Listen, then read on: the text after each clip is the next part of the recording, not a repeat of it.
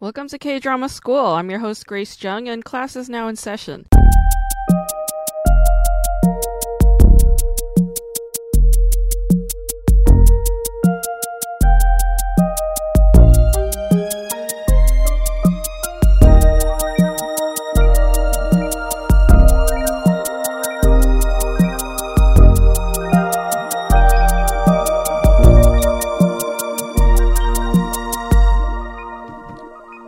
Drama and discussion is called Beautiful Days. Beautiful Days came out in 2001, so this year is the 20th anniversary of this show.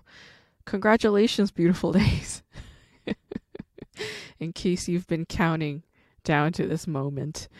Beautiful Days is part of the Heaven trilogy, which is what uh, director Lee Jang-soo wanted to pursue. Um, the Heaven trilogy consists of Beautiful Days, as well as Stairway to Heaven, and another show with the word heaven in it. And it has Park Shin-hye in it. I didn't see it. Honestly, it doesn't look like a good show, so I'm never going to watch it. not interested.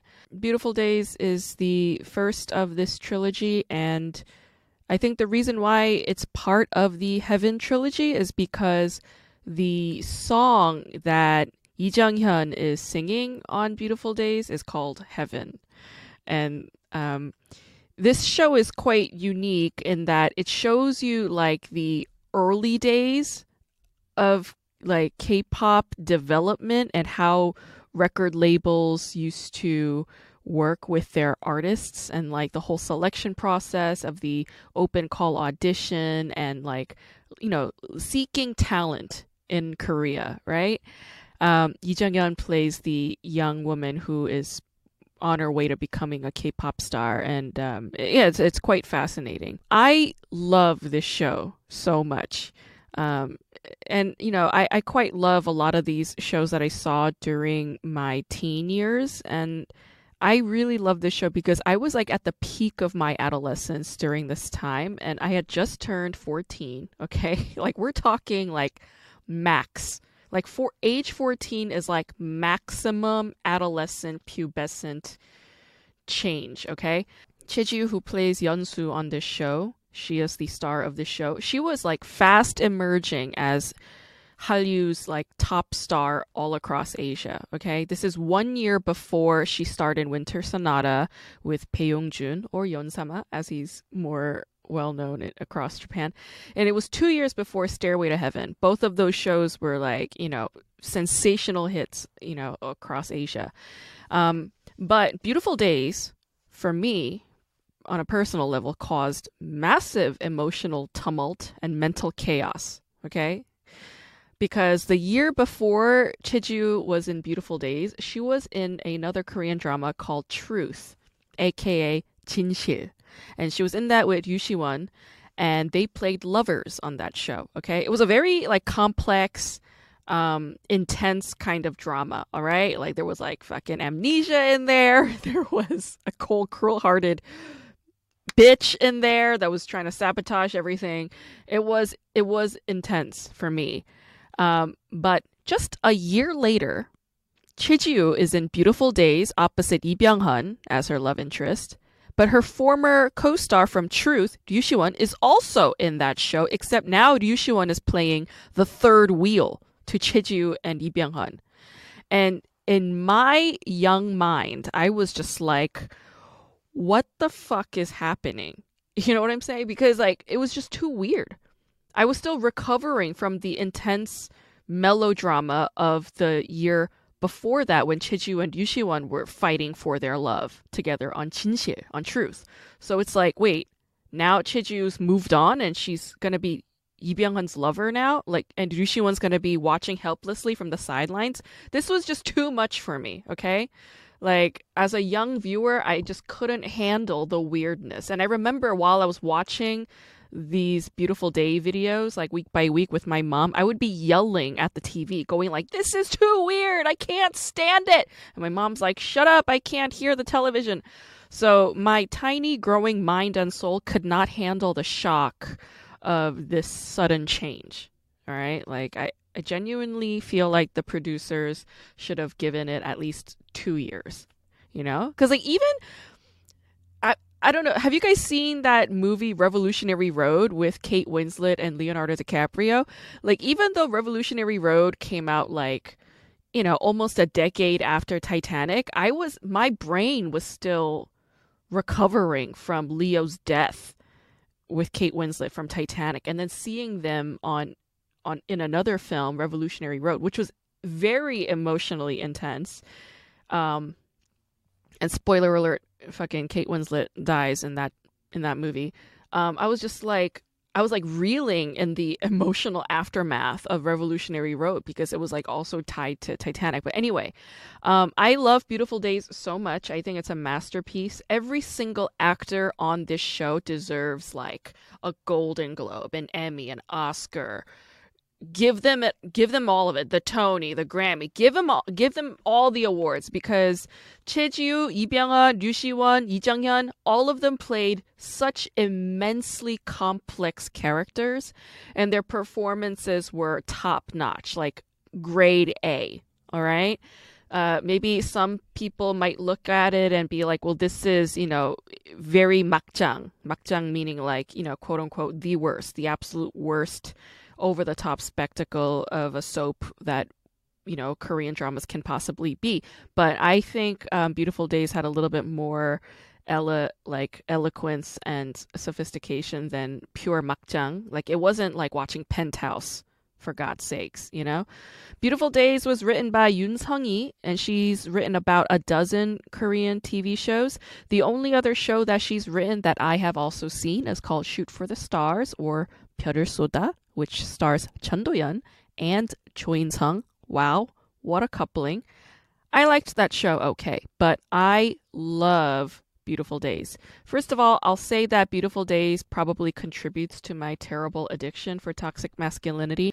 Lee Byung-hun on this show plays the most awful, most toxic, most terrible communicator you have ever seen in the history of television. I mean, he is the absolute worst, okay? And unfortunately, Unfortunately, this show frames him as incredibly attractive while being this horrible piece of shit.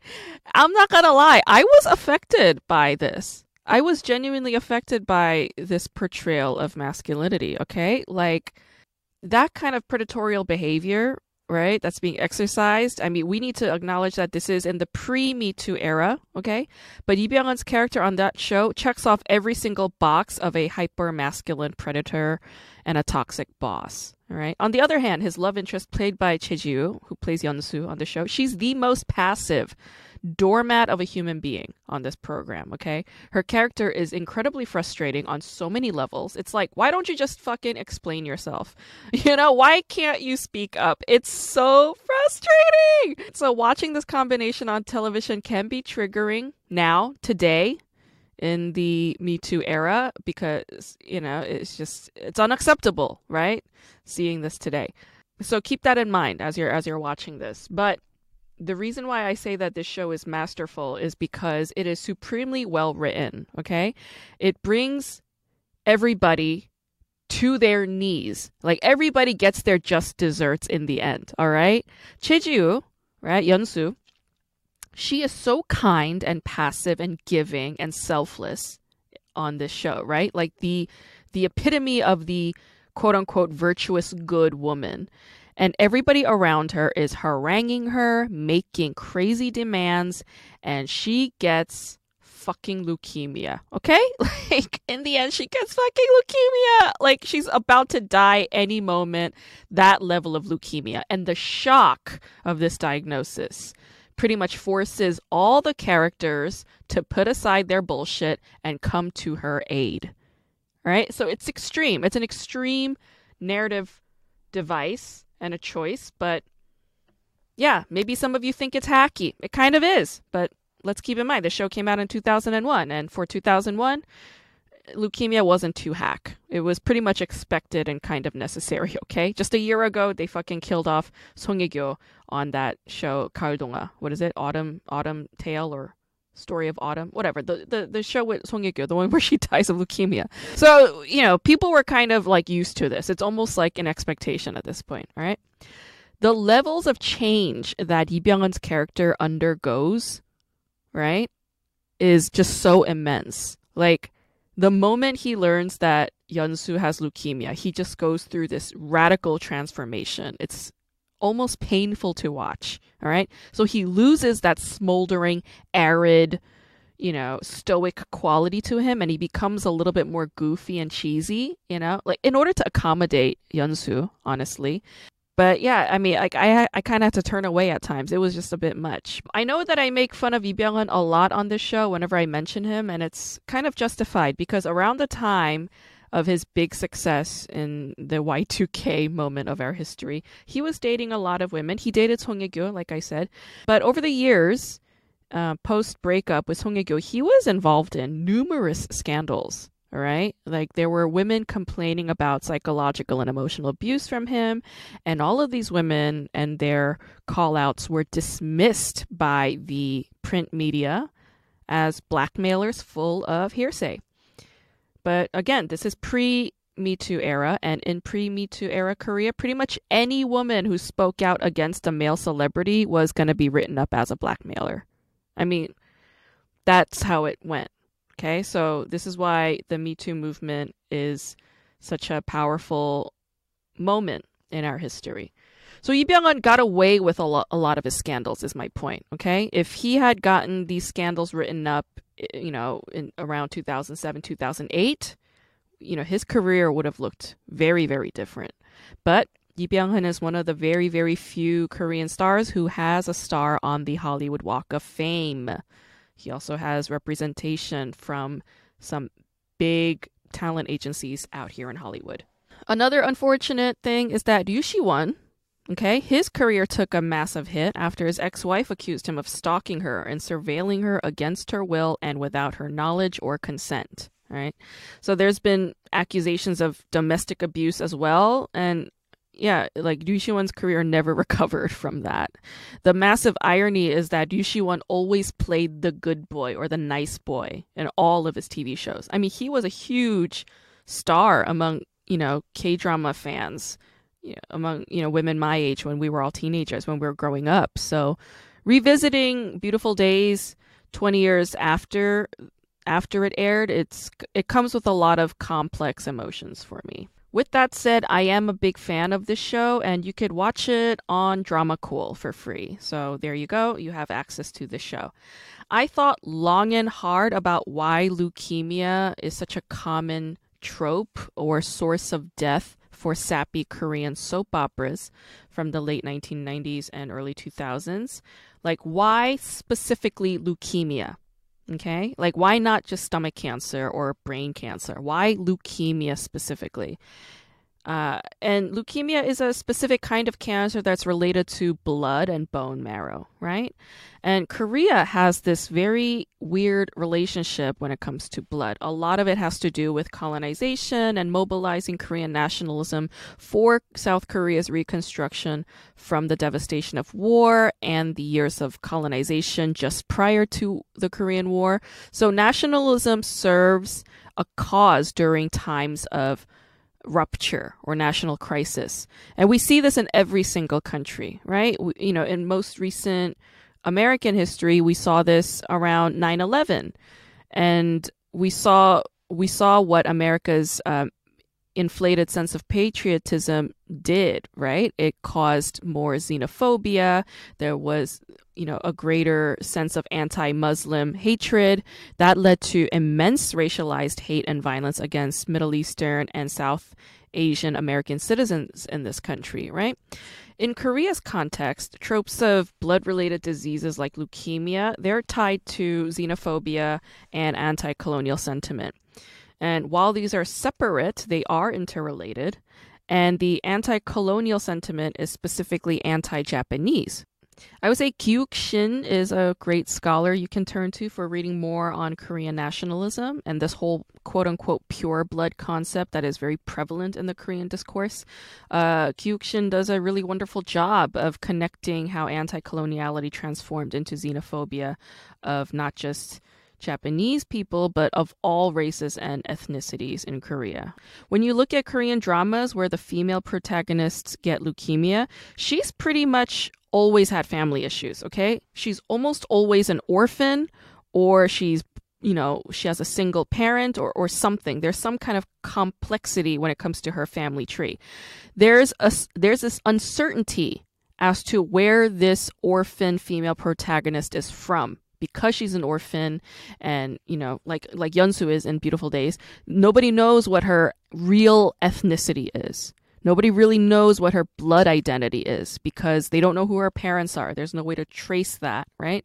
So so the female orphan protagonists on Korean dramas who get leukemia are surrogates of Korea's issues around xenophobia Okay, and that's combined with Korea's hangups around this pure blood patrilineal belief, as well as xenophobia just in general. Okay, so xenophobia of just all non Korean ethnicities.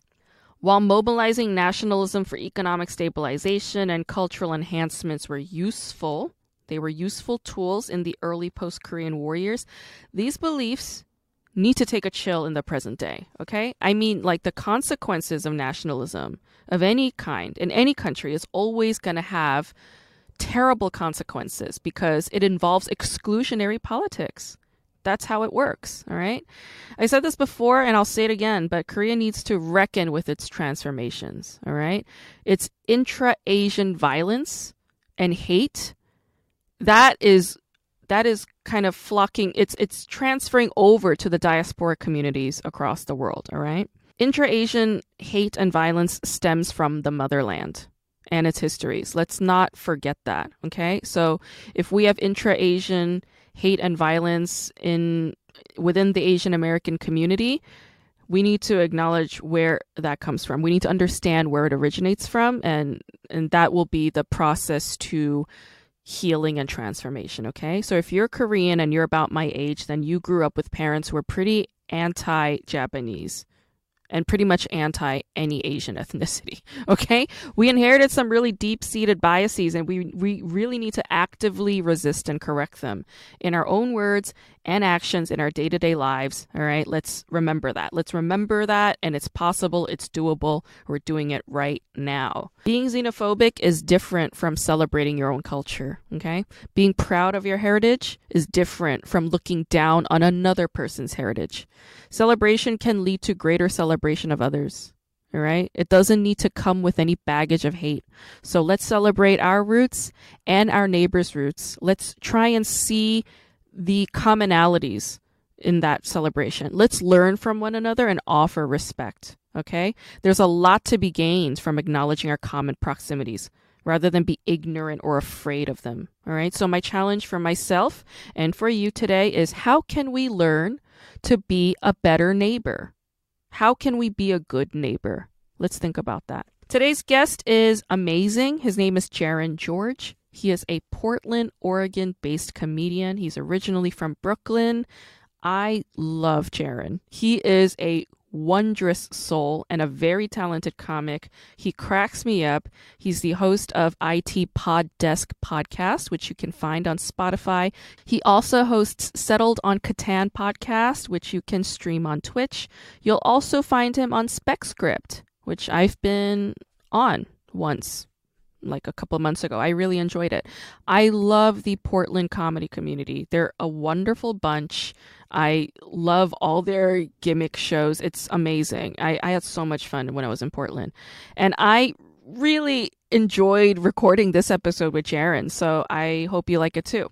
You got a nice setup. You got a pretty sweet setup there. Thank you. I'm an IT personnel and um. I have to look professional, but people uh, are just roasting me in my uh, company is just like, uh, oh, I didn't know this is NPR. Uh, uh, room I entered it. I was like, uh, very funny, Allison.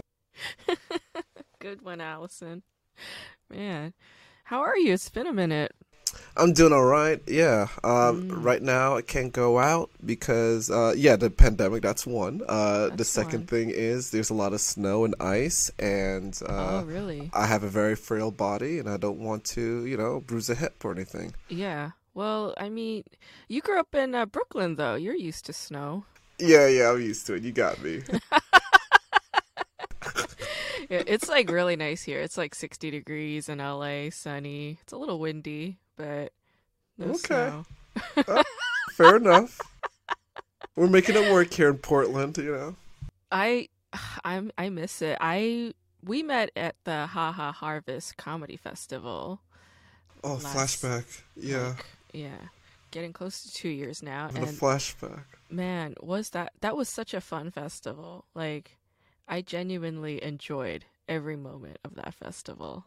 Yeah, um, I, I, yeah, I was really happy like to be part of to like help run it and stuff, and um, yeah, yeah it's just like, uh, man, I, I've been to a festival where like it was really like like I was really the anx like anxiety I had. I was in uh-huh. D- the DC Comedy Festival and they bumped me like for their oh local God. pals like times.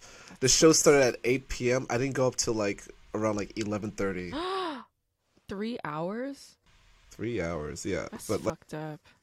Yeah, you know, but like uh, I like ones where it's just like real fun and you know you get to meet cool people and mm-hmm. like it's just um yeah, and you know we're we're eating, you know, yes. uh, everything's like close by. Yes, I still remember those the the beer sponsorship you guys had. It was like blue label with like rainbow colors. Like, what was that beer sponsor?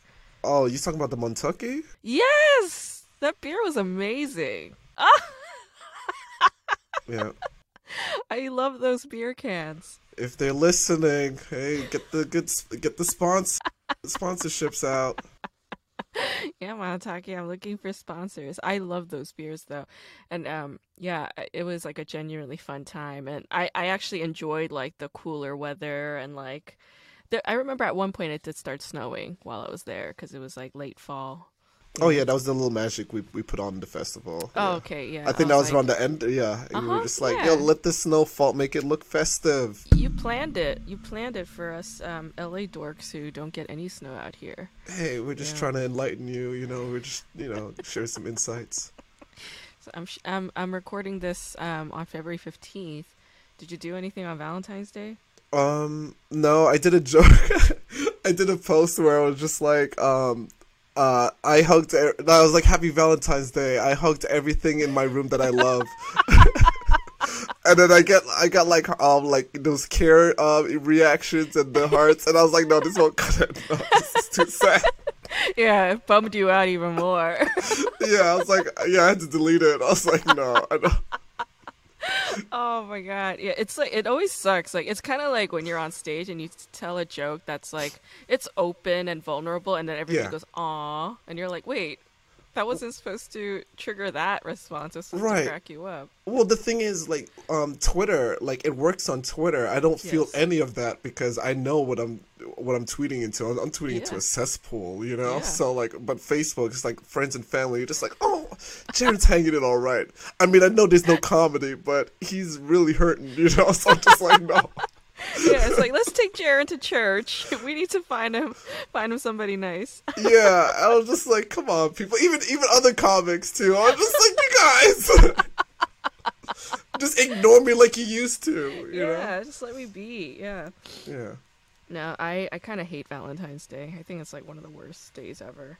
Right. Yeah, it's it's like man, like even yeah, like uh the posts and and stuff, yeah. and just like you know the whole capitalism of it all too. So the capitalism like, of it all, and it's yeah. also like I shouldn't have to take the fact that people are like in love personally, and yet, mm-hmm. yeah. I yeah. feel myself taking it personally. I'm like, why are you shoving this in my face, huh? It's everywhere, you know, man. Yeah, they gotta cut that shit out. Yeah, there's uh they did like a Valentine's challenge and I was just like, Oh God mm. like no, I'm not reading all this. I don't want yeah. to Yeah. yeah. Um so you uh I remember at the time when we um when we met up at the festival, you were driving for you were like driving for Lyft or Uber or something. Oh yeah. But but now Dark you're times. doing the the IT thing. Yeah. What's um, that transition like? it, it's weird. Like, um, I never started a job like working remotely, and um, I'm, I'm, gonna tell you right now, I had to spice that resume up. Like, you know, just Mm, you know, I just yeah. had to like, I'm just like, add this, add that. I'm not fabricating that. I've experienced it. Therefore, yes. it's in the resume. Okay. Talk to my employer. So like, it's just like, um, you know, like, uh, and especially the interviews. Oh my god, I I interviewed probably like three or four times with different wow. people in this uh, uh, uh, company, and uh, I was just like, I don't know if I'm gonna get this. I just um, my um, the the job I got after uh, Lyft, I was working at this warehouse, like helping like uh, like electronics, like recycle sure. electronics and stuff. Mm-hmm. And if they're good, we get to sell it on eBay. It was great. Mm. Um, but you know, it's, it's, only if it works and whatnot. But mm. like um, this job, while that was happening, I'm like sneezing in this warehouse. Like I'm sneezing a lot. Like mm. snot is dripping out of me, and I'm just like, there's two times I had to like go home, and I was like, I can't work like this. So I'm trying to get this job, and I'm getting interviewed three or four times, and guess what? I I can't believe I got it. And um, yeah, yeah, I, I was expecting like a you know a good like average salary, like an entry level, and then when sure. when they showed me, I was just like, oh, this is not, this is not entry at all. like mm. this is not. So um, I got MacBooks. I gotta uh, yes. give out to employees, new employees. I gotta ask for MacBooks back from ones who got fired. That's mm. weird. That I gotta. I gotta like tell them like, hey, buddy, um, I need you to uh, send that back. You know, please, thank you. Yeah. Here's the shipping label. You know, and then like after probably like a, a, week or two, like I had to get little directs. So I was like, hey, we need the MacBook back. You want your last paycheck? Give us the MacBook. You know, so yeah, it's like a hostage situation. Yeah, yeah. That actually happened to a friend of mine. She um, got a job. It was like a new job, and she was struggling. She was struggling and like kind of clicking with that new crowd the mm. the new workplace crowd, and they were kind of like hazing her a little bit, treating her like shit. And then they fired her like a month into the job, and she had never been fired before, so she was trauma. And she has a big ego, so she was mm-hmm. traumatized. Mm. And they sent somebody over to her house to pick up the computer that they lent her. Shit. Yeah, it was brutal, and I was just like, "Fuck, they don't play around." Wait, did they give her like a warning or anything? Like HR were just like, "Hey, let's work something out. Wow. They were just like, you're fired. yeah. And the fucked up thing is, like, the people that she was working with, mm-hmm. she would tell them, like, look, I, I know I'm still kind of new at this and I'm still learning a lot. And that bitch was taking, like, night classes and shit in order to, like, catch up to their standards and paying out of pocket for that. Mm-hmm. And they they kept telling her, "No, you're gonna be fine. You're doing great. It takes a while." And then they just fucking fired her. Yeah. Shit. Yeah, I, a guy just showed up at our doorstep. Was like, "Give us the MacBook." Damn. Give us all the company stuff. You you signed a contract. Like, yeah. That's... Wouldn't it be fucked up if they were also like, also give us like that painting on your wall, and you, know, you, you sucked so hard. Like, give us your your Le Creuset you know, fucking Dutch oven. Like, give us, sh- give us your things, right? Like, no, like something on the contract where it's just like, yeah. oh yes, um, uh, you didn't read the fine print. Once you get fired, we take one thing that you love. Yeah, yeah. Oh, that puppy. Our, yeah, wasting our time. So give us your dog. What's that puppy's name?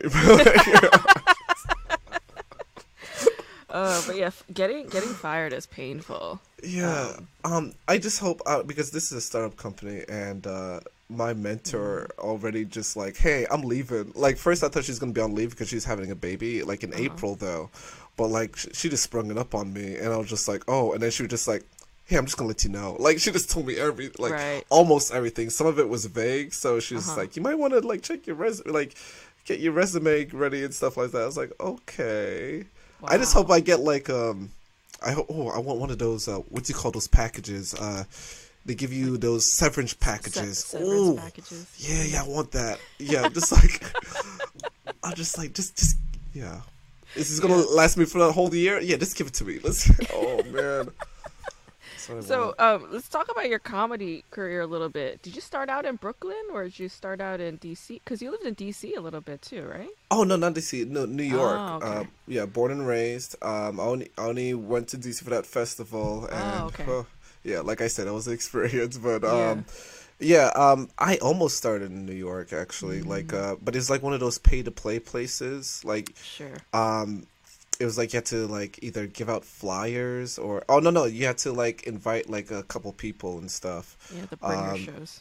Yeah, yeah, it was a bringer show. Um, funny thing, I still had to do that uh, when I went on the Broadway Comedy Club for the first time. That yeah. was in 2018. But, mm-hmm. anyways, um, yeah, I started in, um, in Portland, and um, I remember, yeah, it was like 2013. Yeah, mm-hmm. and it was just like an open mic in uh, Northeast Portland, the comedy, uh, Curious Comedy Club. Yeah. Nice. No, Curious Comedy Theater. I don't want to give it a name club. Uh-huh. yeah. But um, yeah. Or something. Yeah. yeah. Oh, that's cool. Yeah. Um. I mean, the bringer show situation. That's like in every almost every single like city in the United States where they have like decent comedy kind of scene. Yeah. Um. And I fucking hate it. Like, I don't think I've ever done a bringer show just because I don't like the the the policy of it and the the ideology behind it. I just don't find it. Yeah, I'm like politically against it. Right, and and I and I can see why they do it because I um I could tell like a, certain businesses they're, they're struggling. You know, like if you have sure. to do like a bringer show, it's just like. Yeah. And um, like if I want to do a show like that, like I don't think I'm gonna have fun because yeah. I'm gonna be on stage because I feel pressured, you know, like yes. I feel pressured, like they need to do well. That's why they have me. That's why they asked me to bring my friends, you know. so just, you know, you're thinking all that, and you're like, you have to perform. This, yeah, this is not, this is not fun. And it's always, it's always at a place where it's just like kind of run down a little bit, yeah. and you're just like, hey, we gotta, we gotta take the side next. We're gonna take the side door in the alleyway. I know. It's like grimy. yeah, yeah. So there's a griminess to it. yeah. Um yeah, and they like it's like rigged too, you know. Right. It's rigged for whoever brings the most people and There's always a catch too. It's just like, yeah, you brought five people, but they didn't buy anything at the bar, so the deal's off. I yeah, it's the whole racket of it that drives me insane. But yeah, but Portland's got a great scene, you know, like yeah Actually, I used to like fantasize because I moved out to LA six years ago this year, mm. but I used to fantasize like back when I was still living in New York about moving to Portland because I just loved the idea of it. You know? Yeah. Yeah. I mean, and I'm not gonna lie, and I know like you, you know now you're a Portlander, like this might be annoying, but like Portlandia did have a lot to do with that romanticization. Yeah, yeah, yeah. There was there was a way. Um, no, here's the thing. Like for me, it was kind of. It's, it's a little bit different. I, I, I can't really explain it, and it's still happening here because like it mm. feels like uh, like I don't know. There's a lot of community building that I've yes. uh, that I've uh, witnessed, like you know, mm-hmm. and it's uh it's really weird too because people are like connected. It's yes. like a web of connections here. Yes. Now I didn't start living in Portland. Uh, before that, it was San Francisco for two years. So it was like, yeah, 2011, 2012. And then, yeah, I moved to Portland for a little bit. And um, I worked at an outdoor education camp in Connecticut. But I came mm-hmm. back in 2014. yeah, it's weird. So, but like, um, when I first visited Portland, um, yeah, it was I was really blown away because like uh, the job that I've worked in San Francisco, there was like an office there, mm-hmm. and I wanted to see to get that job there as well in mm-hmm. Portland. I turned down a New York uh, like a salary job, like I was gonna be like a PE instructor kind of type mm-hmm. job um, in New York. I turned it down to work like a part time after school instructor, in some like some kind of wealthy elementary mm-hmm. school in Forest Park, and yeah, and like I didn't get paid a lot, but you know what? I was doing comedy. I was meeting new cool people. Yes. And um, the funny thing is, like, uh, I um, this band uh, that I've uh, listened to since like, like 2008. They're from Portland too. You know, mm. it's just yeah, it was great. Yeah. Um, What's the band? Uh, the Thermals. Oh, okay. Yeah. Um, yeah, I have a yeah, I have a good friend who's um, you know, who's my roommate now. Like he's here and you know, mm-hmm. and it was just like and then that's how like comedy like really opened up, you know. It's yeah. it's crazy. And then like the funny thing is the people who I know who works in comedy worked at my old job or you know, like uh, right. you know, things like that. It's mm-hmm. it's great. And yeah. um it's it's kind of scary like now I'm just like I don't know what I will do like now. Like you know what's the next step you know i so. know you're like immersed in you have your family you have your local yeah. community family that's mm. that's another lovely thing i i loved like when i was in portland during that comedy festival is like seeing this sort of like sisterhood vibe between Mm-hmm. Seattle and Portland too. It's like everybody knew one Yeah. another. Like Yeah, we don't hate each other, you know. yeah, it's like yeah, and and yet in the mainstream they always like pit Portland and Seattle against each other. You know, Right. but but like among the comedians it's like oh yeah like you know all the seattle f- folk knew the portland folk and i was just like wow that's so that's so nice and they even knew like the the other parts of, like they knew like the salem folk and like yeah, like, yeah. big connection yeah Yeah, I was gonna so say like there's there's like some places like even branch with Portland that they know, and, Mm-hmm. and even in between, like you know, like Olympia, uh, Tacoma, I, I know a lot Mm-hmm. Right. of cool folks there. Yeah, right so Yeah. it's cool. Yeah. Oh yeah, and I I went to Seattle um I guess 2 years ago um to do shows and like yeah, I loved Seattle too. Like Seattle comedy scene was pretty sweet too. And like in fact, it was just like random, but like I was at the the underground and Ah, yeah. The headliner like I was just like talking to him in the green room. He was an LA comic, and I was like, "Oh, wait, what's up? like, what are you doing?" He's like, "Oh Mhm. yeah, I just been touring, and Seattle's one of the cities I'm hitting up." I'm like, "Oh, okay, sweet, yeah, yeah." So like a lot of I think West Coast comics do that like West Coast thing where they go up and down the whole coastal area just to do shows. Yeah, Mm. it's like they they know because they're just like, oh, I can't get well. I could just like do a, a whole tour. Like it's so funny. Like every time I see a, like a comic who's like visiting, yeah, like um, I just see like even on Facebook, you see all the events. It's just like, oh, they on that show. Oh, they on that show. Oh, okay, okay. They, oh, they do the whole tour. Okay, they go. Okay, so, should get them on my show. Yeah. like all that. Yeah. So do you funny. um have you done like road gigs a lot, or do you do the road at all? Um, I'm trying to this time um, a little bit more. Um, I mean, the most I ever went out was like, um, hmm, let me see, San Francisco. I would say, Mhm. yeah. Um, I love San Francisco. Yeah, I um I was happy to like be part of the sketch fest, even though like I did like technically got accepted, but like I was doing the spec script show Sure. out there, so that was fun. Um, but yeah. um, I haven't like really like I kind of like want to like designate one, and uh, I think that's a goal of Yeah. mine. So like after uh, you know these COVID times, I really want to go to like Austin, Denver, Oh, yeah. you know those Oh, yeah. places. I was supposed to go to Denver. That was Mhm. supposed to be my road gig in Oh. April last year, and then when COVID happened and everything went to shit, I was like devastated. Devastated. We had booked three shows. I was supposed to do it with two other comics. fuck. Man, that sucked. That really sucked. But, But yeah, I mean, you know, I'm just trying to save money, and hopefully that'll happen. You know. it will happen. I mean, Yeah. why wouldn't it happen? I love your energy on stage when you're, you know, performing. That's like my favorite thing. You just bring this really like vibrant, like just like gust of energy and I'm just like, man, it's like so nice just to see you on stage, you know? It's like, yes, like he's doing it. He's bringing it. It's just like fun, you know? Yeah, you gotta have fun. Well, yeah. Yeah. I mean, um, it's just that, like, yeah, I, I, um, I think I like, uh, y- you know, like if you you doing the jokes that you love to do, I think Yeah. like, uh, I, it's just like ones where I feel like it really like relates, or I feel like, oh, I'm vibing with everyone. This is Mhm. cool, you know. Mhm. Um. And stuff, so uh, I think it's what like when I see that in the audience when I get like some head nods, just like, oh, you with me, okay? so you know, just So it I just takes like very little kind of approval and you're just like, yes, you know? yeah, I, I see people's heads swaying, just like, oh, okay, yeah, yeah. You're, you're speaking this truth. They're just like, yeah, you understand.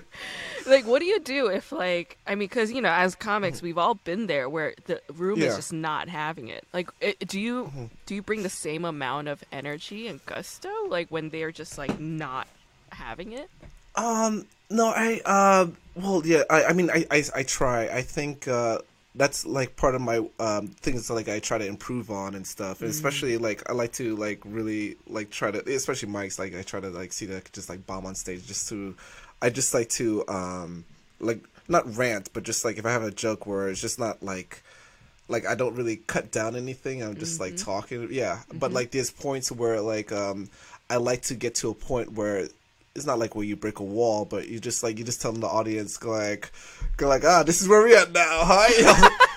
Yeah. Y'all not not agreeing with me, right? I get it. Okay, skinny black man from Brooklyn does not know how to talk the lingo, you know. Yeah, yeah. Sometimes I crack a little bit. I just do that, or like sometimes like when it's quiet, it's like, mmm, that quiet, mmm, that musk, mmm. I could I could hear the dish rag from the bartender wiping the tables. Yeah. No. I know that's like the only way to do it. Like mm-hmm. I was uh, doing this, um, I guess like a classroom interview or something. Um, yeah. Bambi Haggins, she writes about Black comedy history. She's amazing. She's over at University of um, California, wow. Irvine, and uh, uh, she, I was just talking to her grad students, I guess, about comedy, and you know mm-hmm. that that was one of the questions. Like, what do you do when like they're just not having it? Yeah. You know, and the answer is you just have to like acknowledge that it's not happening yeah. That's the best way to do it. And once you do, then people loosen up and they laugh. It's if you yeah, ignore then... it and you keep going, that's when it's fucking awkward and crazy. But people at the back of the room are dying laughing. Like the comics love hearing other people bomb. yeah, yeah. I was gonna say like um you can't yeah people could tell if you're being fake or you're just like oh this is all scripted like he doesn't know what to do. like he's yeah, ignored. Now, yeah, he's just I'm on just, autopilot, just like yeah, just rattling his words out now. You know. Yeah, yeah. it's just like I, I feel like the audience is just like uh I and, and when I see people bomb and like I'm just like going in, um in their heads we're just like oh they just go the audience is going along with it nice and stuff but the audience is just like what is he doing this is is he acknowledging what's happening around him? Are we robots? No, we're not. Is he even we have here? Too.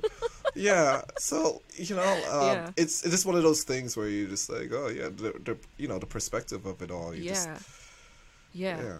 My friend actually, she's she's a great comic. Um, Krista Lundberg. She actually mm. told me about this one incident where she was at a comedy festival. Actually, okay. can't remember where, but she was just like she said she was bombing and she felt herself like leave you know like she gave up on on the, the set basically she was like three minutes in she yeah. gave up and so she literally sat down on the stage head down and she was just like kind of like wrote like kind of speaking her lines and punchlines without any you know regard for it and after she got off stage she said to herself like she was like kristen don't ever give up on yourself like that again. And yeah. like I was like that's a beautiful story because when when that's happening, when you decide uh, like in your brain while you're bombing not to be present anymore, that's you giving up on yourself. That's you abandoning yourself. It's like the audience already abandoned you. Are you going to abandon yourself too? And I was just like, man, that is such an insightful story. Yeah. It's yeah, yeah. I, man, I, I yeah, I can't imagine myself like I, like when we just said like she just like left her body, I was just like, oh man, like yeah, I could just like just picture it, just like, oh well, this is this is yeah. how it's gonna go, like you know. And, it's no, like. Yeah. It, yeah, it's like um yeah, and you just get stuck in like that comfort zone where mm-hmm. you're just like uh, well, you know, like and I and I and I feel I you know, people always come up to me and it's like, John, are you scared? Like, uh, you know, like talking on st- like in public mm and stuff. And I'm just like, but a lot of we like a lot of people do this, you know, like a lot of people. Like it's not only us and yeah. and stuff, you know. And yeah. I feel like um, those times it's just like you're gonna have to break out of those comfort zones, and that's why I started comedies because like I was just trying to practice public speaking, mm-hmm. you know, like um in college I hated taking the class because uh, they would tell you what to say or like give you yeah. an example. I want to talk about what I want to talk about. you know, I want to talk about what's in your heart. Yeah. what, what's my interest? Yeah. There's no better lesson for public speaking than stand-up comedy. You know what I mean? It's like mm-hmm. if you want if you want your folks to like your students to learn public speaking, fucking take them to an open mic. Yeah. you know? Exactly. They'll, they'll learn everything that they need to learn.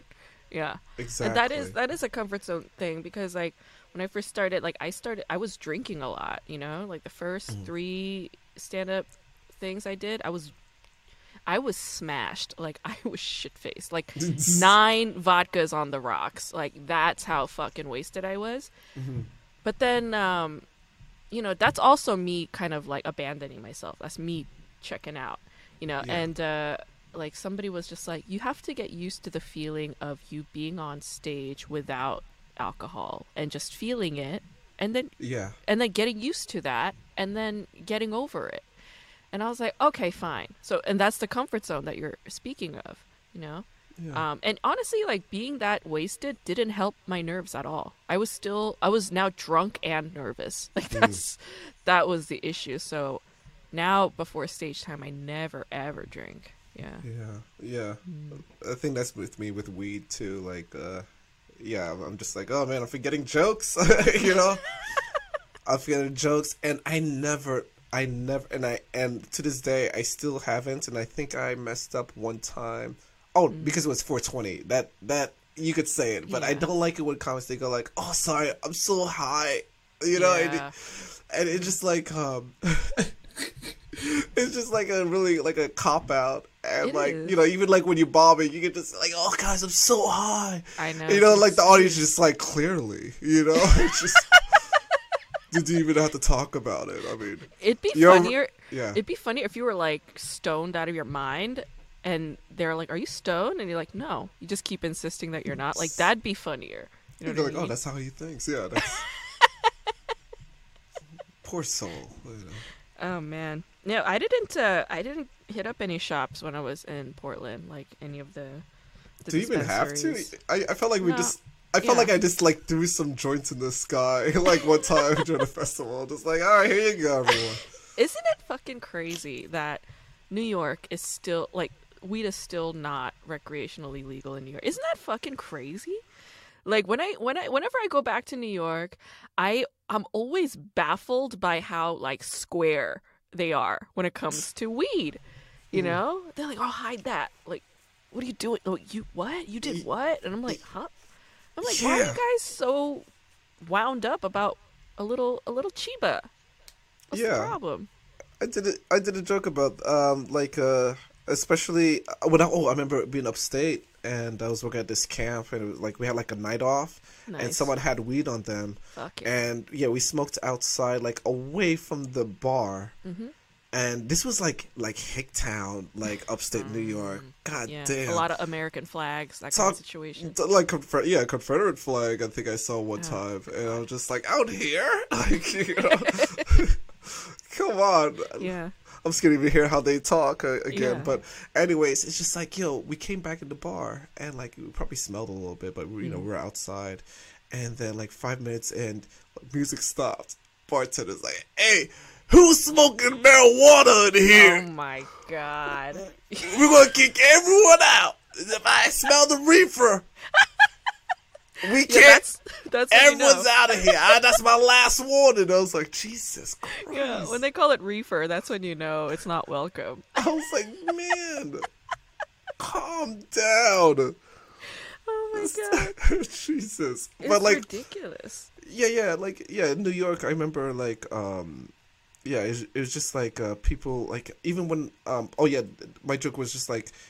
Um, the things that we go to get weed too, like it's so hard to find it. I remember Yeah. going to New Jersey.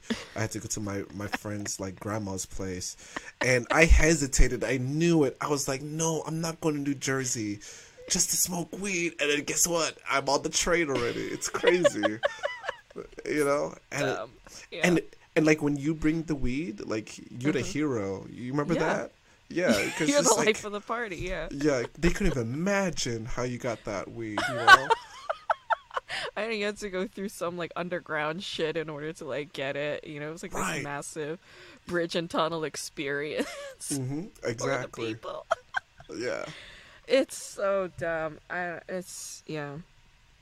But yeah, hey, like lately I've been kind of off weed and I've been off alcohol. Just I don't know. I'm not like sober or anything. I'm not like that. I don't have any chips or any of that. It's just yeah, just trying to stay focused a little bit, get some work That's done. good. Yeah. I Are you working on anything like that? Yeah, I mean, this is podcasting's a lot of work. Man, it's a lot of fucking work. Oh, Because yeah. I know you got your game thing going, right? Like Oh yeah, Settlers of Catan. Yeah. It's a good yeah. You know, I played Settlers of Catan when I was like like over 10 years ago. Like these white white boy dorks that I knew, like they were like oh, they were like, "Yo, let's play some Settlers." I was like, "What?" And they were so into it. I was like, "What is this?" It's got like rocks and like wood and like all this stuff. They were like bonkers over Settlers. They were like, "We played this for 12 hours yesterday." I was like, "What?" You know, like get some sun, get a little vitamin D. Like, Jon- what is your Jonathan, deal?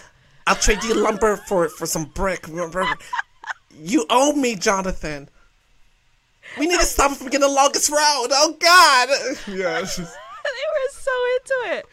And that was like the only time it played. I was almost like forced to play with these like white boys, but um yeah, That's you not had fun. you turn it into like a show, right? Like a comedy show kind of thing. Yeah, and um, it's it's funny. It's it's unraveling itself a bit because um, it, I first had it as a podcast, and um, it was it was really fun. The thing is, I can't really show what's happening in the game, but I love the chatter. I love how I was able to break it down to sections where I had like the pre-interview where you know we talk about how to play the game if they're you know their first time playing Yeah. or if there's their you know everyone's experienced we do a little Yeah. bantering you know you know we try to little back you know, and forth. a little yeah, poking the elbows a little bit, you know. Little and this was. Yeah, this was live. This was like in my living room downstairs, and like I would have the Oh. mic set up for everyone Mm-hmm. and stuff. And um, oh yeah, even before that, I do a little intro, like a little monologue, you know, and Mm-hmm. then explain who's on the show. But yeah, the pre-interview, and then in the middle, this is what I do. This is so interesting. Yeah. Like I take like a little like snippet of a like a audio clip, probably like one of those free, royalty free songs that I can Uh-huh. get, and it's like one of those like medieval like songs, you know, like do, do, do, do, do, you know, like almost like Game of Thrones or Lord of the Rings. Yeah. So like it's playing over, and then like you hear like little audio snippets like coming in and out, like fading in and out, and Uh-huh. there's this things that's happening in the game, and it builds a storyline. Because I can't. Ah. It's gonna take like three hours if to like listen to the whole game, and it's just like a lot is happening. But I'm gonna Mhm. take like little like highlights that are happening, and it, they're really funny.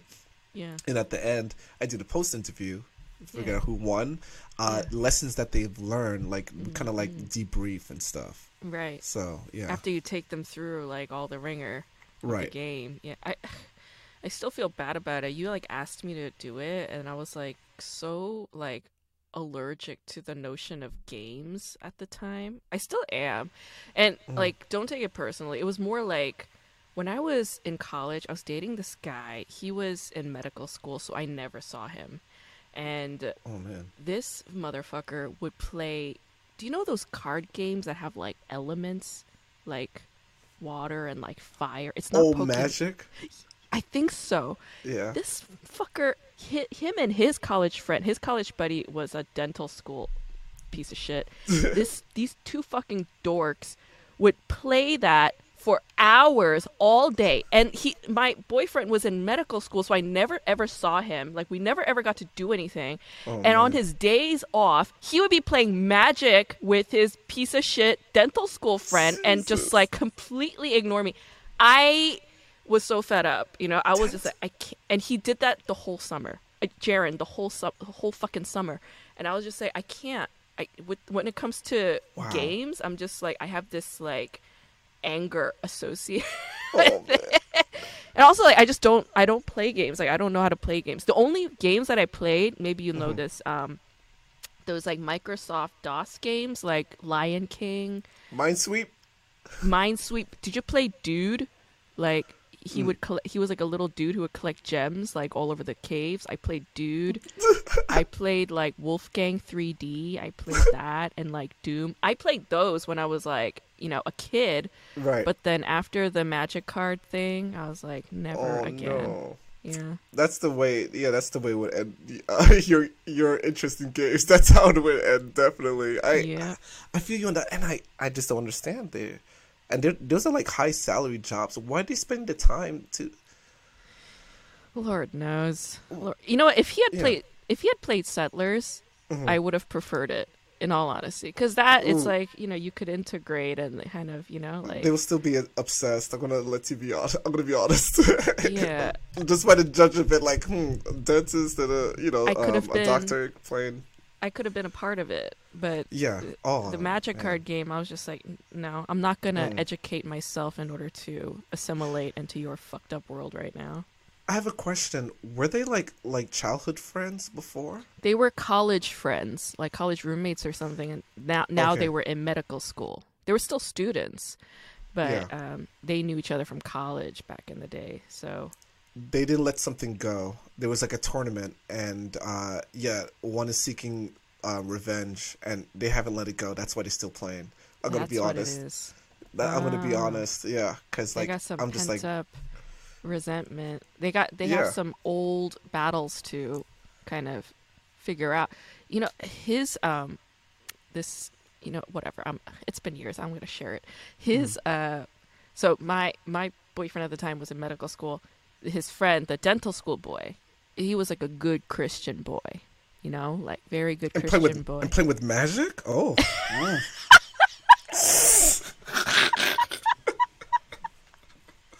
Mm, my aunt, my aunt took away my Harry Potter books. you kidding me? Oh my god. Sorry. All right, let me um Yeah. ask you some flashcard questions. Oh yeah, yeah, yeah. Let's do it. It's part of the thing. So the Okay. The drama that I talk about on this episode is called Beautiful Days. Stars uh, Choi Ji-woo, who is a big Hallyu star. She's big in Japan. Uh, also stars Lee Byung-hun. He's big in uh, big all over the world. He's also big in the United States to some extent. And uh, and Ryu Si-won is also part of this uh, this this love triangle situation. So anyway, it's an old school drama. It came out 20 years ago. So I'm going to ask you some scenarios, um, questions based on the scenarios, and you just answer based on like what what you would do in this situation. Okay. All right. So let's say you're a woman in her late 20s and you grew up at an orphanage as a child, okay? And you now work at a record label called Victory Records as a stock clerk, all right, at the retail store. And your estranged sister, you're not blood related, but you guys met at the orphanage when you were kids and decided you're going to be sisters or whatever. Um, anyway, she now hates you as a grown woman. She hates your guts because you promised to meet her on Christmas Day a few years ago. But on your way over to meet her, you got hit by a car. and so you couldn't meet her. You got hit by a car. Come on. But your sister doesn't know this. All right? She doesn't know the fact that you got hit by a car and she thinks that you abandoned her because you just didn't want, you know, to another person to take care of in your life. So there's this misunderstanding. What do you Right. do? Um, let's see. Whew. This is gonna yeah, we're gonna we're gonna have to like like talk about this and um we might have to talk about like in a, in a public place because I don't want it to like to blow up like you know because like uh, Like what kind of This is- place? I mean like a coffee shop you know? Okay. I, I think I think like you know this is like a a, really big misunderstandings. The second thing I'm gonna do like yeah I'm gonna schedule to meet yeah um, to meet her there. And the second thing is I'm getting my health records of course. I'm getting my medical records. I'm gonna get like the whole like folder ready to go in a briefcase. Ready to go. I'm gonna make it look professional. Yeah. Um, and and here's the thing: I always know about these kind of talks because I always um I do like trainings about like team development, like storming periods, especially in a friendship. This is a Mm. Yes. storming stage, you know. Yes. And with this storming stage, I think it's really important to kind of understand and value the friendship and the sisterhood that I, we developed with all Right. these years from the orphanage, and kind of reminder of the good times. And now that will lead into my um, my journey, and especially the accident, and that's something where. I can lead into while she's like all bubbly inside, where she's just like, "Oh yeah, this is yeah, this is our life and stuff." And then you know, because we're gonna get to that point where she wants to understand what happened. Why you Yeah. didn't meet me at Christmas? And this is what I wanted to explain to you. You know, and, kind of like, kind of bring it all in. Kind of just make sure that she kind of um, sees that the story, like um, what I went through and what Yeah. she's going through, intertwines. And Mm-hmm. with within that, that's what makes you know our friendship stronger, and that's what makes us more as sisters. Yeah. Yeah. Show her the evidence. Show her that like you. Oh yeah, yeah, yeah, yeah, yeah. Show the evidence. Yeah. See the look, the X-ray, you know, holding up to the light, as you can say, this is my doctor's card. Really good doctor. and stuff. Oh, my Yeah. health insurance. Don't worry about it. Thank you. Though.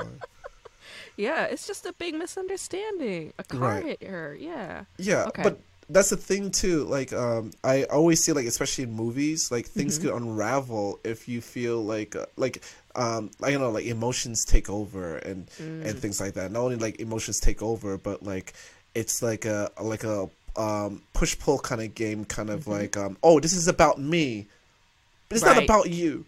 no, it's about me, not about you, like that. So you know, Yeah. yeah, Yeah. Yeah, very good point. Yeah. When you make it about yourself, you will never get anywhere. Yeah. Right. Some compromise, some understanding, compassion, empathy, those things need to be integrated for you to communicate. Very good. I like Mm-hmm. and they want validation too. Yeah. Exactly. It's all about the ego. Yes. All right. Mm-hmm. Very good. So, okay, your boss.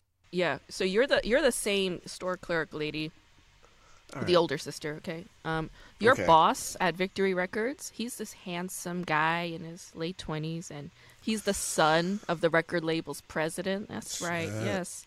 He he hands you a cell phone and tells you to only accept his phone calls from that cell phone. That he'll call you whenever.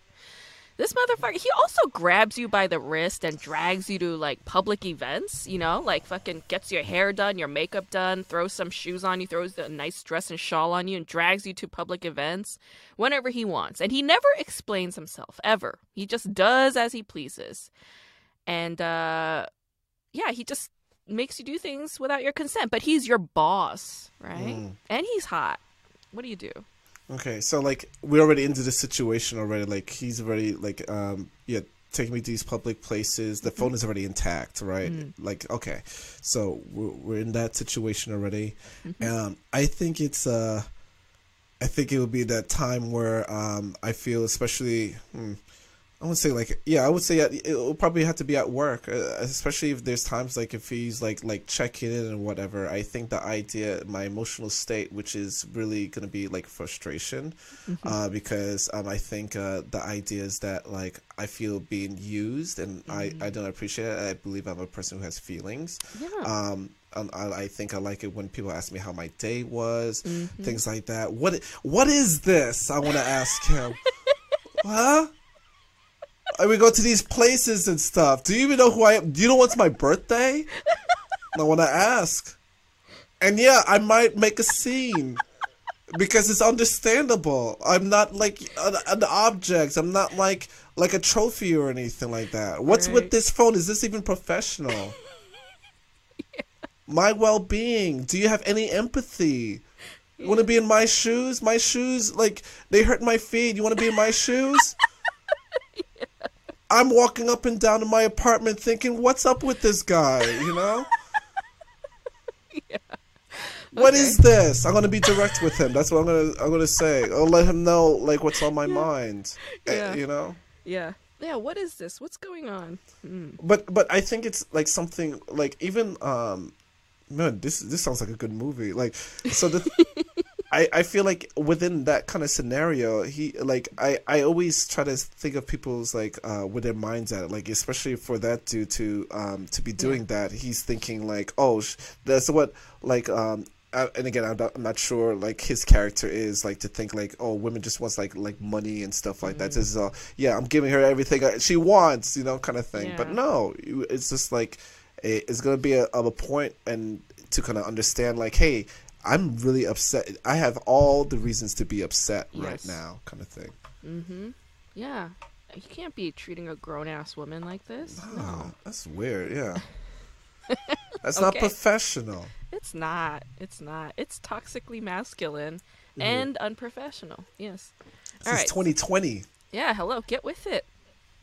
All right, so you're the you're the second son of the president of Victory Records. Okay, so you're this like asshole guy's younger brother. okay Um, your older brother and your younger sister, they're half siblings. They treat you and your mother like shit because you were the love child conceived by your father outside of his first marriage. All right, and his first marriage, your father's first marriage, is where your older brother and younger sister, half siblings, were born to with the first wife. But after the first wife died, as soon as the first wife died, your father brought you and your mother into the house and yeah married her ass. Yeah it, it's fucked up.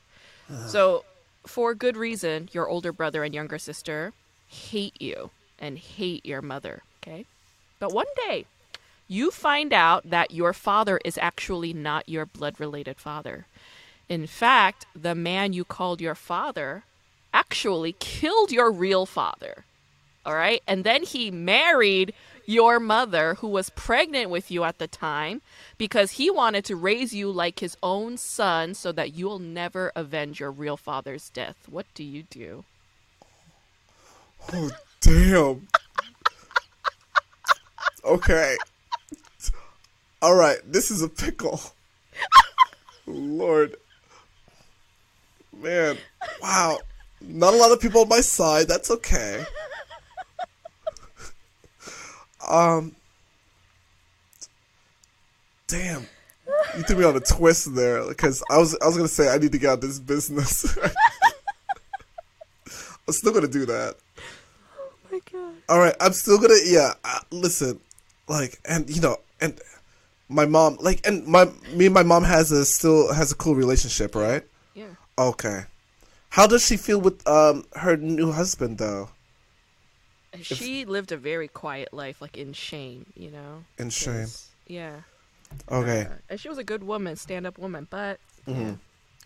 This this looks like I I had to plan a lot of like um I, I would have to plan this out. It seems I'm gonna have to have a t- um have an understanding with my mom to kind of realize like hey you don't want to be living this way. Here's my plan. Right. I'm gonna drop a really important plan. I think it's it's time to get out of the business. We're gonna run. We're gonna get out of there. Yes. All right, and Yeah. um, and I, I, I know what you think. I think I'm gonna kill them. You know, blow up the house. Wait. No, no, I'm gonna call the cops. That's that's number one. Um, now here's the thing though. Like, um, man, I wish, uh, I wish there was a lead on like if there's any evidence or anything like that. But um, if there's, yeah, if there's evidence, um, if my mom's holding something, I want her to understand. Here's the plan. I'm gonna invest all this money. You know, I'm gonna get this company, this shell company, LLC company, where you know, um, all anything business finance, the money that he cannot touch. Is gonna be there, okay? Yeah. All right, and then we're gonna get out of. We're gonna get out. Gonna go to another country. We're gonna settle down, and yeah, mom, you're gonna find someone awesome. You're gonna do great, and you know, um, I'm, Yeah. I'm gonna be here to protect you. Um, they won't forget. When change names, uh, passports, change my hair color. Oh wow. Um, yeah, um, Transformation. yeah, transformation, and yeah, because like, yeah, I'm gonna let you know right now, I'm not down with that. I'm not gonna be the family dynasty. You know, I'm not gonna live, you know, the succession life there.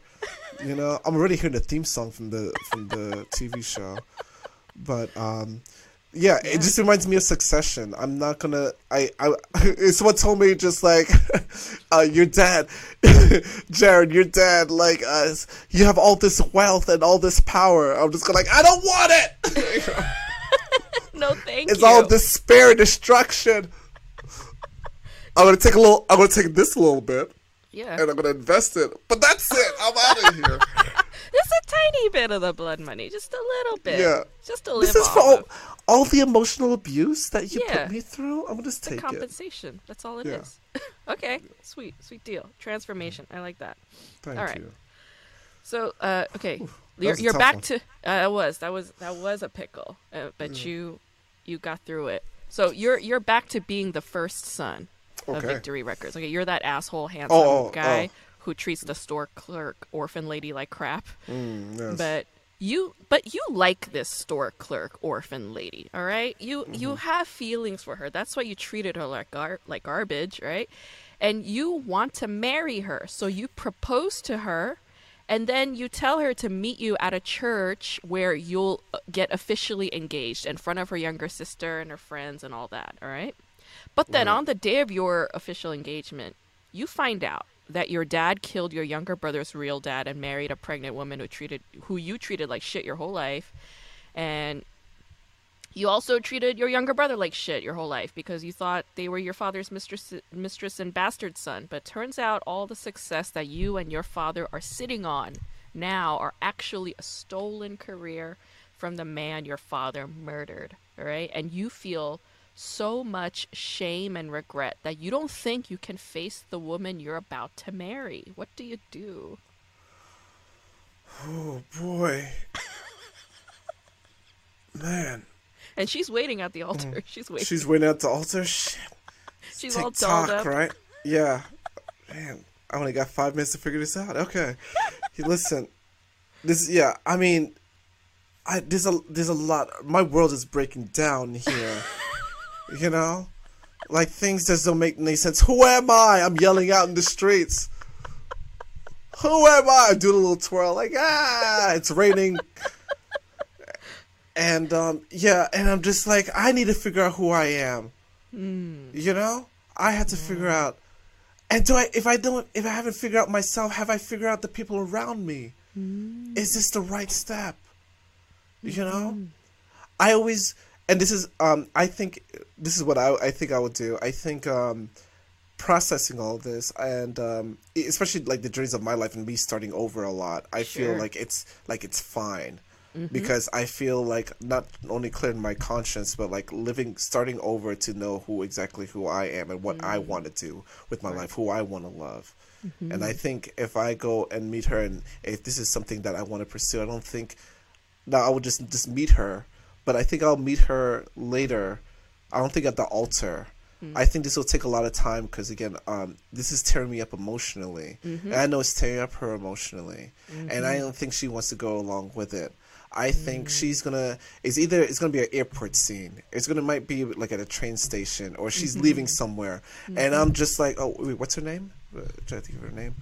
Uh, Youngsu. Um, Youngsu. Youngsu. Youngsu. And I'm running, and like she's about to get on the plane. Like Youngsu. I know you don't know me, and I, I don't think I I don't know you, but I want to. Hi, I'm Jason. Can I take you out? I want to get to know Young Soo, but Jason, you know me. We worked at the record store, like. Know, listen. I don't know who I was back there. And I think I want to get to know you. And I think you want to get to know me. Mm. And the one that you knew back there, that wasn't me. That was me who's trying to impress my family. yeah. So, you know, I, I that's um, that's how I picture it's going to be. I think um, mm.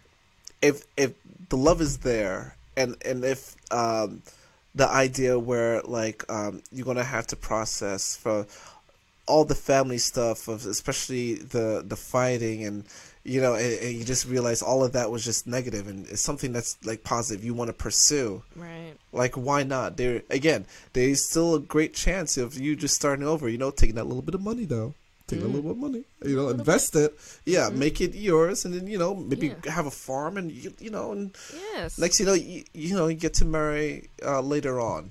Yeah. And then you're just like, oh, I'm so happy we did this. I get to know you. You get to know me. You know my birthday. You know all that.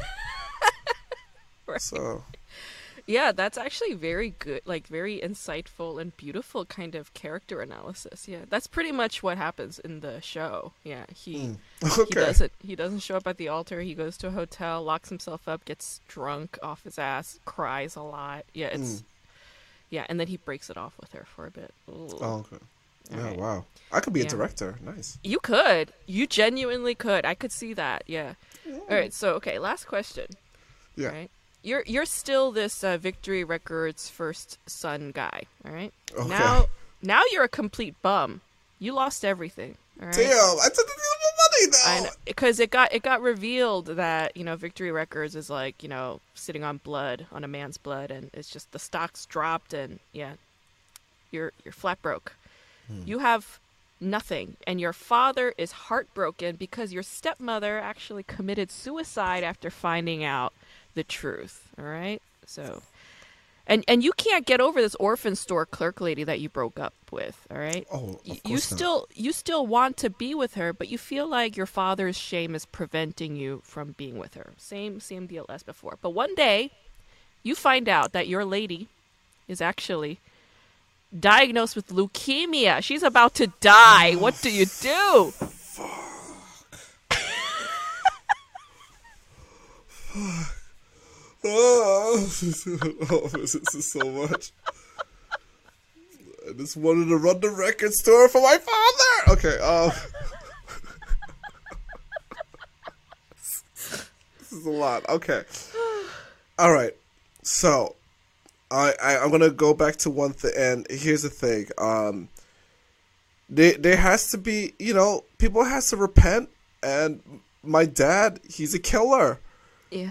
He needs to understand it, and he has to face the music. I'm gonna Mm. tell him to turn himself in. Mm-hmm. He has to do it. There's nothing like a, like about it, you know. He's gonna he's gonna either hurt himself or hurt other more other people because he just doesn't get it, and he needs to like face the music. I'm gonna help him with that. Mm-hmm. If not, I'm gonna have to call. I'm gonna have to call them. You already ruined the family. I got nothing left, you know, because I have some. I have another thing I have to deal with, which is young Sue, who she Yeah. yeah, leukemia. I'm gonna take care of her, of course.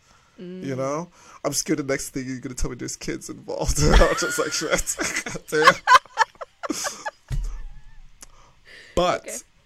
But I want to say this though. I I'm gonna take care of it. I I don't have a lot of money because you know, as I as he said, like you know, I'm living out as a bum and all that, and um, I uh, I'm gonna try to put my business. You know, I'm gonna take business school uh, again, and um, I'm gonna try to uh, you know create you know uh, create more like knowledge of myself around businesses and and and and and, and, and charities.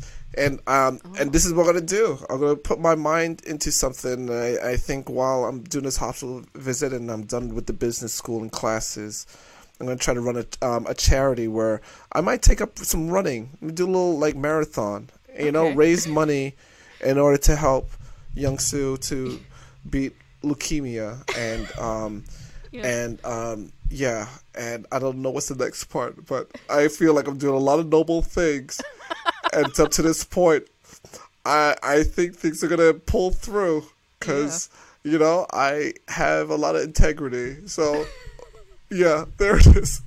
There it is. It works out for them. Yeah. Okay. Yeah. Right, it was the marathon. He did the marathon, right? Oh, that's- Um, that second younger son, the one that finds out like his real father was murdered, da, da, da, Mm-hmm. that guy becomes a very successful record producer, and he has a shit ton of money, and he actually loves Yunsu as well. There was this love triangle situation, so oh, he financially supports her medical expenses, and they find a bone marrow donor that matches hers in Japan, and it all works out. oh. So what you trying to say is while I was trying to raise money, I found out he was taking the expenses. I'm just like, bro, what the fuck? Yep. Yep. Yep. Yep.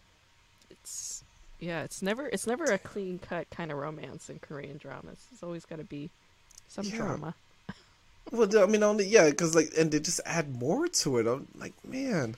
Wow. Yeah. It t- it takes you through the ringer. I saw this drama when I was in middle school. Can you imagine as an adolescent girl the ups and downs that I experienced watching this week by week? Yeah, like I could imagine if just like one problem that happened, uh, and then you're just like, ah, yeah, okay, we solved that one. What's the next problem? Or I know something else is coming up. Yeah. and worse and worse all at once. Yeah. Anyway, it's so nice talking to you, Jaron. You're so Oh, Yeah, great Grace. Yeah. Thank you. Yeah, this is yeah, this is awesome. Um, like I said, I uh, we try to make it. You know, we try to make it through what we do, but this was really fun. Thanks, man. Next week, I'm going to be talking about Successful Story of a Bright Girl. It stars Jang Hyuk and Jang Nara. It's another old school Korean drama. I love this show, and the guest for next week is also a remarkable human being. So please remember to tune in. You guys, I got another fan letter, so I will read it to you. Dear Grace, I stumbled upon your podcast while searching for something about my mister, and I have binge streamed almost every episode. I thoroughly enjoy them. They are a bit addictive. I was listening to your most recent podcast, episode 14, with Dr. Chiyun, and the comment that Dr. Chiyun made about her parents watching the drama to learn about her daughter's dating landscape triggered something in me. I watched Sky Castle just after it was released and I wasn't prepared for the effect it would have on my own life. As a father of, at, a, at the time, a 24 year old son on his way to a PhD in neuroscience, Sky Castle reminded me of his high school years and his current university attendance. It caused me to look back at myself and my son through high school. I ended up sitting down with my son and talking to him about school, his high school years, current school, parental pressure, and drive, and wanting to reassure him that I would be happy no matter what he did as long as he was happy. He knew that I watched Korean dramas and probably thought I was nuts, so it was more for me to shed some of my Catholic guilt. Sky Castle had a universality to it in the parent child relationships that surprised me. I say surprised because in many Korean dramas, I find the parent child relationships to be so different from my own experiences. I think Sky Castle was a bit overwrought with hyperreal parent child relationships, but I still think it did something no American television show has done for me. It is not the only Korean drama to trigger a bit of introspection and maybe not the best example. I should say that I am a 59 year old white guy from Canada, raised in a first generation Italian family in a much different world. Anyway, hope that makes sense and great podcast. Thanks, Andrew. Thank you, Andrew, for sharing this lovely letter. I'm so happy that you and your son got to have this heart to heart chat. Um, I'm so happy that you got to shed some of your Catholic guilt. I mean, my God, that's real. I mean, that is some real reckoning. Good for you for doing that. It's not easy to do, and I am so happy that you did it. I celebrate you. I support you. Keep on with that path, man. There's no there's no need to harbor shame and guilt, right? We need to liberate ourselves from these feelings so that we can pursue happiness and and you know, share happiness around all the people that we're surrounded by. So I'm so happy that you had that moment with your son. Congratulations to you and your son for him pursuing his PhD in neuroscience. I think that's amazing. I think it's genuinely cool that you're a 59 year old white guy from Canada, uh, from an Italian first generation family. I think that's awesome. And um, I genuinely appreciate you as a listener. So thank you for writing to me yeah, I don't think it's weird at all that you watch Korean dramas. I think it's fantastic. A lot of people watch Korean dramas, all kinds of people. And I, I doubt that you're the only 59 year old white man from Canada watching Korean dramas. I genuinely doubt that. I think there are many 59 year old white men in Canada listening to this podcast and watching Korean dramas as we speak. So if you're a 59 year old white man living in Canada, just write to me. You could write email to email me at kdramaschool at gmail.com. Just say hello. Say, hey, what's up, Grace? I'm a 59 year old white guy from Canada. All right. I listened to your podcast and I most recently watched a Korean drama on Netflix, on Hulu, on whatever. Okay. Folks, if you have questions, if you have if you have something on your minds, just email me. I'm happy to talk about it and address it on this podcast. I appreciate your your listening. Thank you to the new subscribers who subscribed on my YouTube channel. Thank you for people who subscribed on Apple Podcasts. Um, if you guys haven't had a chance to subscribe to my YouTube channel, I'm asking you to please subscribe to my YouTube channel. And uh, if you could leave five stars on Apple and leave a nice little review, uh, that would also help a great deal. You know, I mean, we're I'm doing this one day at a time, you guys. One day at a time. It is a lot of work, okay? Um, in many regards, it's a it's a thankless task, okay? But you know, I mean, living as an artist in America, I'm used to doing thankless things. I'm an academic as well. It is the most thankless thing, right? And yet here we are. Here we are combining all of my thankless skills and talents and uh, recording and putting these out into the stratosphere.